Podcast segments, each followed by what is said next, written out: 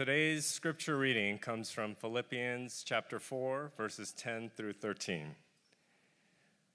I rejoice greatly in the Lord that at last you, re you renewed your concern for me. Indeed, you were concerned, but you had no opportunity to show it. I am not saying this because I am in need, for I have learned to be content, whatever the circumstances. I know what it is to be in need, and I know what it is to have plenty. I have learned the secret of being content in any and every situation, whether well-fed or hungry, whether living in plenty or in want. I can do all this through him who gives me strength. This is the word of the Lord. Well, good morning. Hallelujah, his word is good. You know, there are times when you give a talk like this, that you're reading the, the passage in Scripture and you go, oh man, I can't wait for people to hear this truth. I think there's some great things for them. And there are other times when you read the passage and you go, man, this one's, this one's deep in, drilling deep inside my core of who I am. I mean, the secret of contentment. I'm not sure there's many people out here that wouldn't go, oh, long for that. I want that.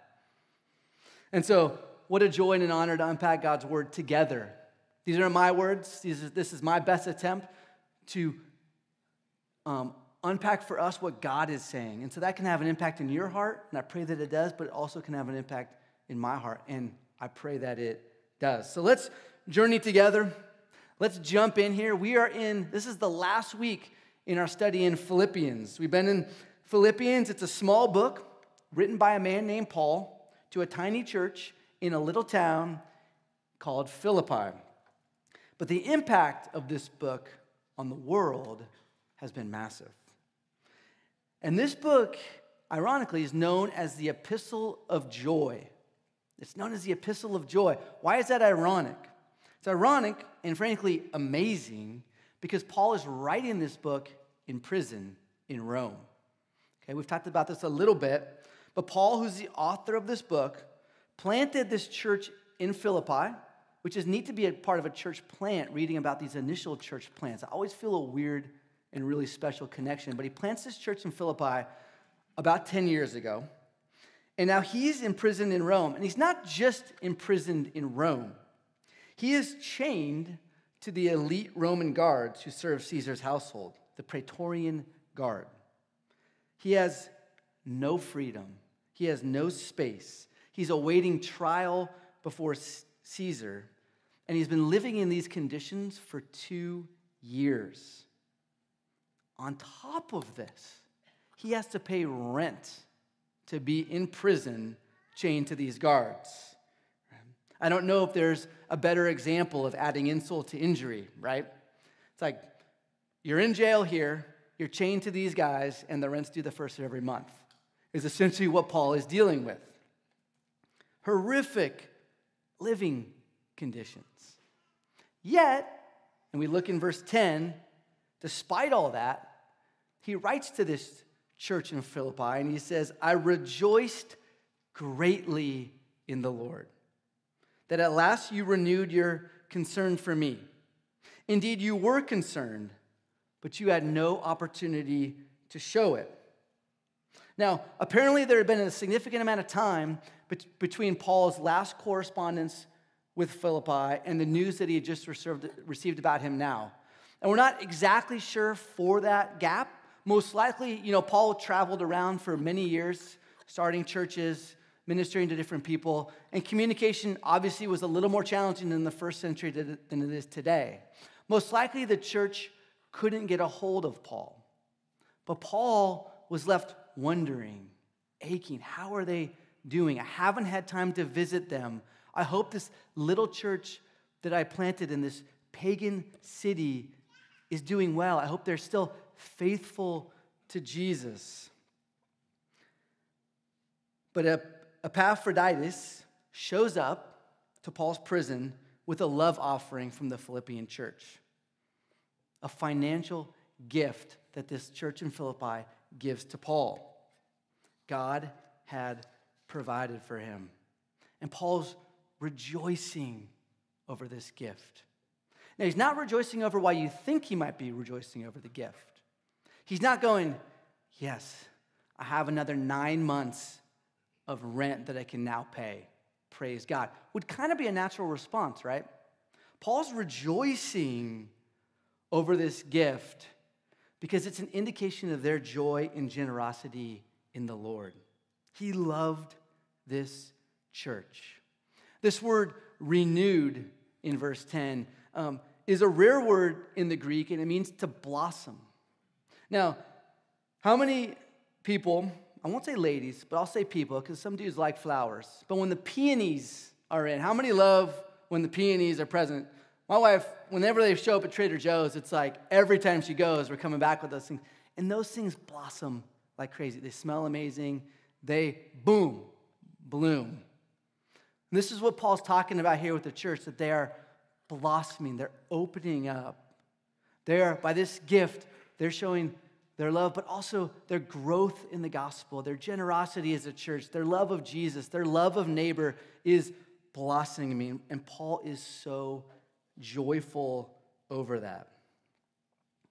And he's quick, if you look at verse eleven, he's quick to make note that this joy is not because of his need.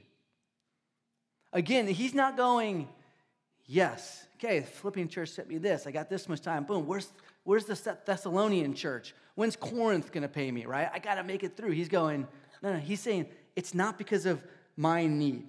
He doesn't need the gift.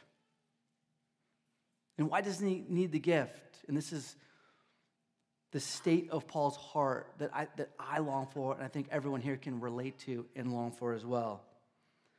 Because he's learned to be content, whatever the circumstances.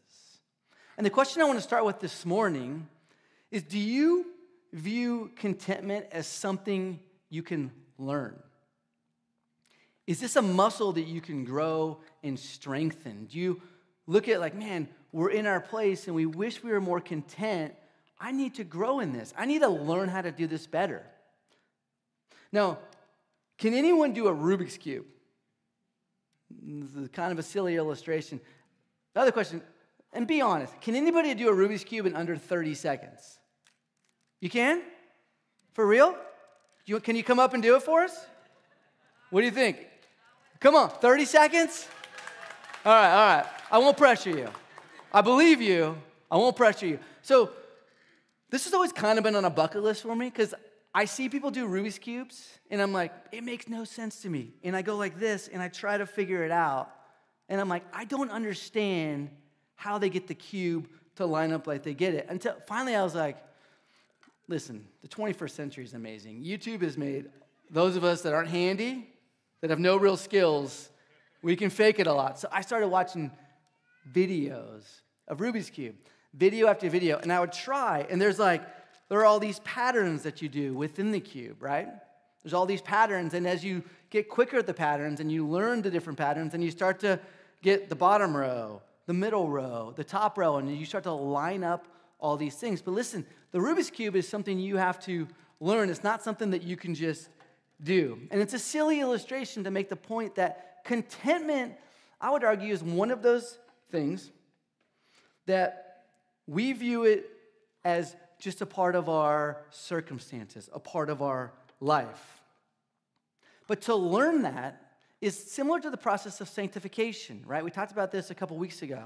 To be sanctified is to grow in our understanding of Jesus. It's to be made more like Jesus. It's not to be saved, but it is the process of being more like Jesus. And so I want to start with just getting us thinking about what would it mean to learn contentment as a community?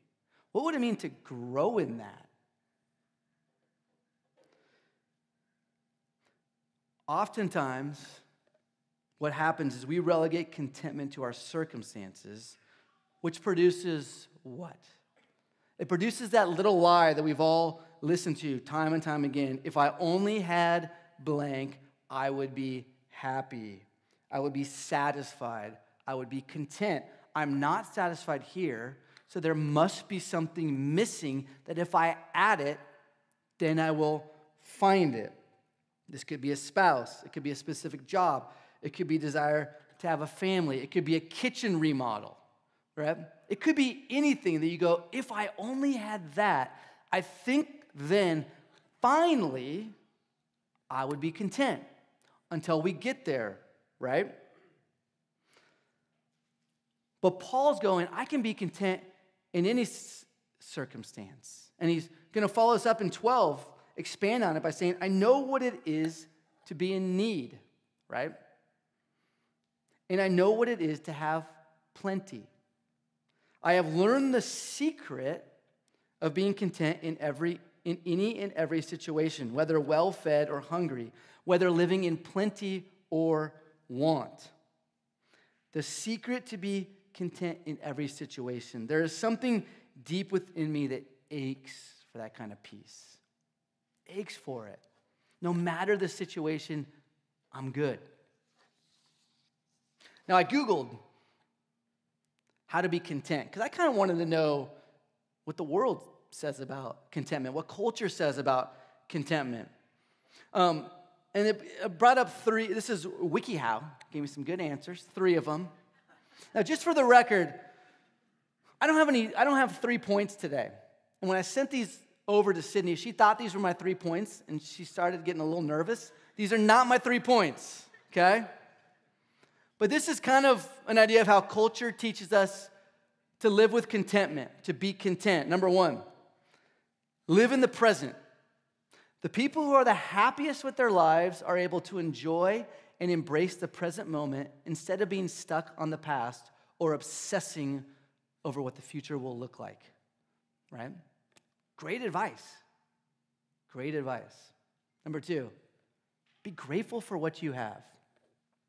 Instead of focusing on all the things you don't have or all the things you want, take a minute to think about how lucky you are compared to most people out there. It's a little cruel. Number three, appreciate the little things. Be thankful for the air you breathe, the food that nourishes you, the quiet home you live in, the sunshine that brightens up your day. This is the advice. No. In a spirit, trans, spirit of transparency, how many people have tried to live in one of those three things? Ra- raise your hand. I certainly have.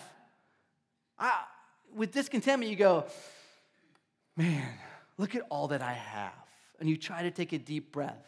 My question for us this morning in this, it goes like, does it help? It helps for a little while. You go, okay, I think I'm okay, maybe. But eventually, like, the seeds of discontentment, they work their way back into our heart, don't they? And I'd argue that it, these don't help because all three of these suggestions to a content life are based upon your circumstances. Let's go back through them really one more time, actually. If you look at number one, live in the present, right? The people who are the happiest with their lives are able to enjoy and embrace the present moment. That is if your circumstances are good at that moment, right? I'm not sure Paul would say, based on my present circumstances, I can totally be content. Number two, be grateful for what you have. That is basically instructing you to look down to others, to those who have less than you. Look at those that have less. You have more than them. But here's, the, here's what will eventually creep in your heart. Man, I'm the one that's less to somebody else, right? You go, that person has less than I do, but I have less than that person. I got to get there. Discontentment, circumstance. And number three, appreciate the little things. Be thankful for the air you breathe, the food that nourishes, the quiet home you live in. That's assuming you have food. That's assuming you have a home. That's assuming you're not in prison, unable to see the sunshine, right? These three ideas fail us because they are dependent upon good circumstances for contentment. But Paul's secret is a contentment beyond circumstances. And how did he learn that contentment? Let's look at his life just for a minute. Remember, if you don't know anything about Paul, he grew up wealthy and privileged. He went to the best schools. He was trained by the best rabbi. He was a Pharisee of Pharisees. So he grew up with plenty. Also, I mean, once he meets Jesus and his life is transformed and he goes on these missionary journeys, there's evidence that Paul lived in plenty for much of, for some of, if not much of his missionary life. When he was in Philippi, he, he was around a lady named Lydia, a wealthy um, business owner, had a huge house. So Paul understood what it meant to live in plenty, even as a Christian, but he also knew what it was like to be in need, very serious need. Let me run through really quick a couple things that happened to Paul as a Christian. He writes this about himself in Second Corinthians eleven, twenty-four to twenty-seven. Five times I received from the Jews the forty lashes minus one. They believed forty lashes would kill you, so they give people thirty-nine lashes to keep them alive. Five times he received that. Three times I was beaten with rods. Once I was pelted with stones. Three times I was shipwrecked. I spent a night and a day in the open sea. I have been constantly on the move. I have been in danger from rivers, in danger from bandits, in danger from my fellow Jews, in danger from Gentiles, in danger in the city, in danger in the country, in danger at sea, and in danger from false believers. There is a theme there. I have labored and toiled and have often gone without sleep. I have known hunger and thirst and have often gone without food. I have been cold and naked. He is, and yet, Paul makes the claim here that he can find contentment in plenty and in need. Stephen Lawson, the theologian, he writes this, that Paul has a peaceful acceptance of where God has providentially placed him. Maybe we can say Paul has come to a peaceful acceptance. He has learned a peaceful acceptance of where God has providentially placed him. D A Carson says this about Paul. He avoids the arrogance that is often associated with wealth. He also avoids the kind of spiritual arrogance that is often associated with poverty. The brute fact is that Paul is content in both circumstances because his contentment is utterly independent of circumstances. Let me say that again. His contentment is utterly independent of circumstances. This is it. This is the beginning of the secret that Paul talks about. Becoming utterly independent of circumstances is the only way to be truly dependent or content. And as you consider your own life, you think about the vision for your life. You think about your heart, your circumstance right now, the desires you have, the desires for your life, for your family. Where does your heart go when you think about contentment and discontentment? What do you need to let go of in your life? This is the question I've been returning to frequently over the last couple of years in prayer. What do I need to let go of? Is it a desire to succeed? Is it a pain in my life that brought about this need to find security and control? Is it family expectations, fear of the future? What is it we need to let go of in our life? We'll get we'll t- we'll work on some of that in a minute. And you know, on our own, to live independent of our circumstances, to be perfectly honest, feels impossible, doesn't it? Unless the strength to live that way comes from someone else. Let's move on to thirteen. Very famous verse. One of the most famous verses in all the Bible. I can do all things through him, Jesus, who strengthens me, who gives me strength. I can do all things through him who gives me strength. This is a well-known verse that's been grossly taken out of context a million times. How many have seen Olympic athletes, right? N B A, N F L, whoever it is, that they win an event and they go, I can do all things through him who gives me strength. This is not a verse to celebrate victory. This is a verse to press into contentment in all situations. You do, you can live this way out of strength in plenty and in want because of the strength we have in Jesus. If everything were taken away, this is the question that has been permeated this entire talk for me. If everything was taken away in my life, could I be content? Would I find my strength in Jesus? Then I think about my life now and I go, I'm not totally content now and I have stuff. And deep down I know if you gave me more stuff, I'd still probably be discontent. So the answer is right here. The secret is right here. Paul's source of contentment is not through himself, but through him who gives him strength. Christ, this is his secret. He's not alone, and neither are you, and neither am I. But he learned this. This is, again, my encouragement to us.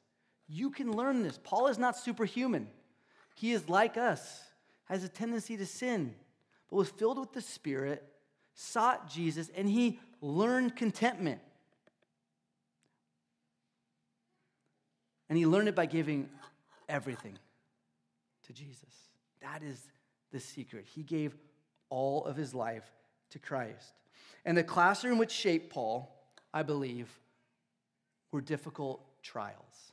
I know he lived in plenty, I know he lived in want, but I think we are formed and we are shaped and we learn most during difficult trials. I believe this because trials remove the safety net in our lives, and Christ strengthened those who are weak. Let me give you a really powerful example of this, a story I've never forgot. In two thousand seven, twenty-three missionaries from South Korea were captured by the Taliban in Afghanistan. Maybe some of you know the story. They were in Afghanistan aiding doctors and nurses when the Taliban took them. They were in prison. Two of them were executed, and the rest of them were released um, at the end of August. Now, what's fascinating about their story, and I think sheds tremendous light on the impact of Paul's trials, is the response of the missionaries when they were returned to safety. One of the women who was captured said this: "When I was surrounded by these soldiers, I felt the presence of Jesus in there with me. Now that we are back in Seoul, I am trying to experience the intimacy with him, but I can't. I fast and I pray and I don't feel it. I would rather be back there because of the intimacy I had with him." Isn't that amazing? I would rather be back imprisoned by the Taliban because of her intimacy with Christ than back in freedom in Seoul, which brings us to the question, like, where does our true freedom lie? Where does our true freedom lie? And it lies in a commitment and a devotion and a pursuit and a belief and a submission to Jesus Christ. That will bring about a contentment that can survive and flourish in all situations. And this is the same Jesus that gave Paul this commitment that ultimately led to his imprisonment and then his death. Let me kind of close us by, by looking from a different angle. Does anybody know what the tenth commandment is? The tenth commandment is do not, raise your hand, covet, right? The tenth commandment is do not covet. It actually says this: you shall not covet your neighbor's wife. You shall not set your desire on your neighbor's house or land, his male or female servant, his ox or donkey, or anything that belongs to your neighbor. Now, this is a command, so it's available to all people. And do not covet's in the negative. How would we put that in the positive?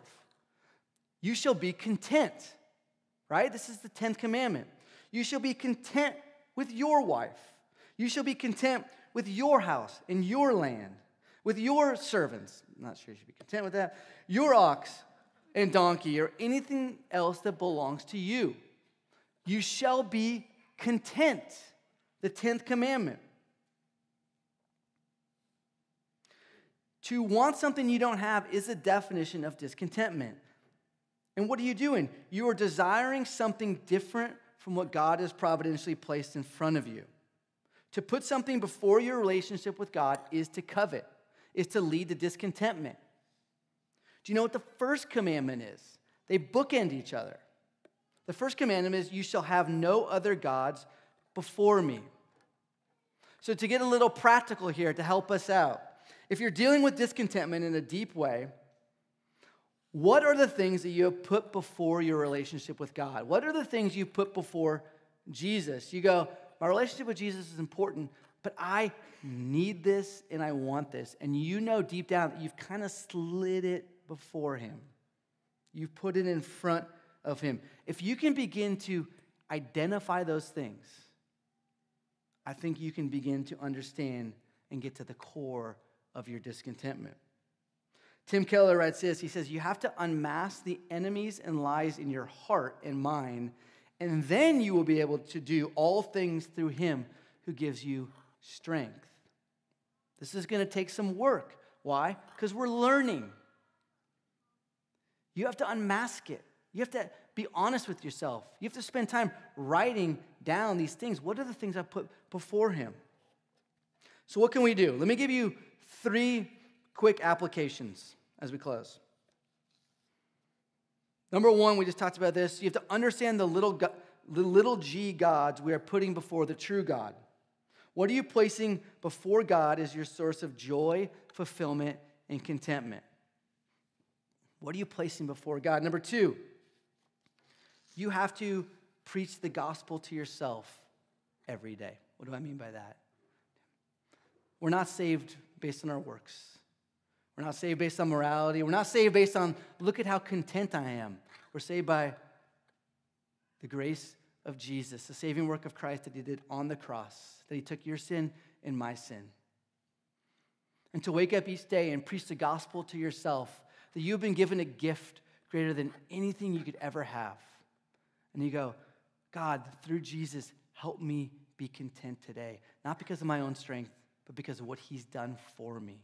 Preaching the gospel to yourself every day. Putting those little G guys that you've put before him, laying those at the feet of Jesus. And the third thing, and this will help you do that, is you have to establish spiritual rhythms within your day and week. And I'm not here to tell you what those are. But if your week is filled with waking up and immediately working or being with kids and going all day and then crashing, and there's no spiritual rhythms and intentionality to connect with God, to understand the idols in your own heart that you've put before him, you're going to have, you're going to always struggle with discontentment. So what does your life look like in terms of regular Bible reading? What does it look like in terms of prayer? Even just the Lord's, not just, but even the Lord's Prayer, just committing every day to offering that prayer that Jesus taught us to pray. What does deep friendship look like? Do you have someone that knows you, that knows these struggles, that you can go and confess them to, that you can support and encourage one another? What does friendship look like? What is silence and solitude? I, I don't need to spend a lot of time on it. We know how social media affects our discontentment, right? Because everybody looks happy and successful and in a great place. But you have some parameters and some disciplines to shut those off for even just an hour a day. Do you, have you put these markers in place in your life? Again, this doesn't save us, but this opens us up to experiencing the love of Jesus, to understanding more of his strength in your life. And friends, I'm not up here telling you, you guys need to do this. I'm, I struggle with discontentment. I struggle with it right now. Many of you know we moved from Encinitas to Escondido eight months ago, and it's been a really hard transition for us. There's been so much good, and there's so much blessing, and I don't want to seem ungrateful in any way. But we still went, we left the place we love for Escondido, right?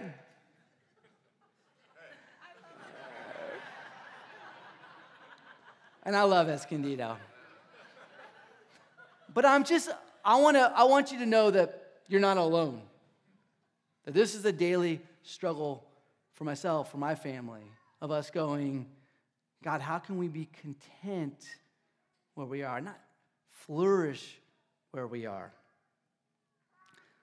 I love this quote, C S Lewis. If we find ourselves with a desire that nothing in the world can satisfy, the most probable explanation is that we were made for another world. These desires that we have. There will come a time, there will come a time, friends, when your discontent will be no more. We will be fully content because we will be with the most content person to ever live. Paul is but a whisper a vapor of the contentment we see in Jesus. Truly confident and comfortable in every situation. Didn't, was homeless most of his ministry. Could be with anyone from Pharisee to tax collector to some of the lowly women of the day, right? And be completely comfortable in who he was. And because of Jesus, we don't have to seek contentment alone. We seek after him, and he has the strength to do all things. And I'll leave you this with this question before I pray. Is Jesus enough? As you look at your life, your desires, all you have, is Jesus enough? Only you can answer that question. Would you pray with me?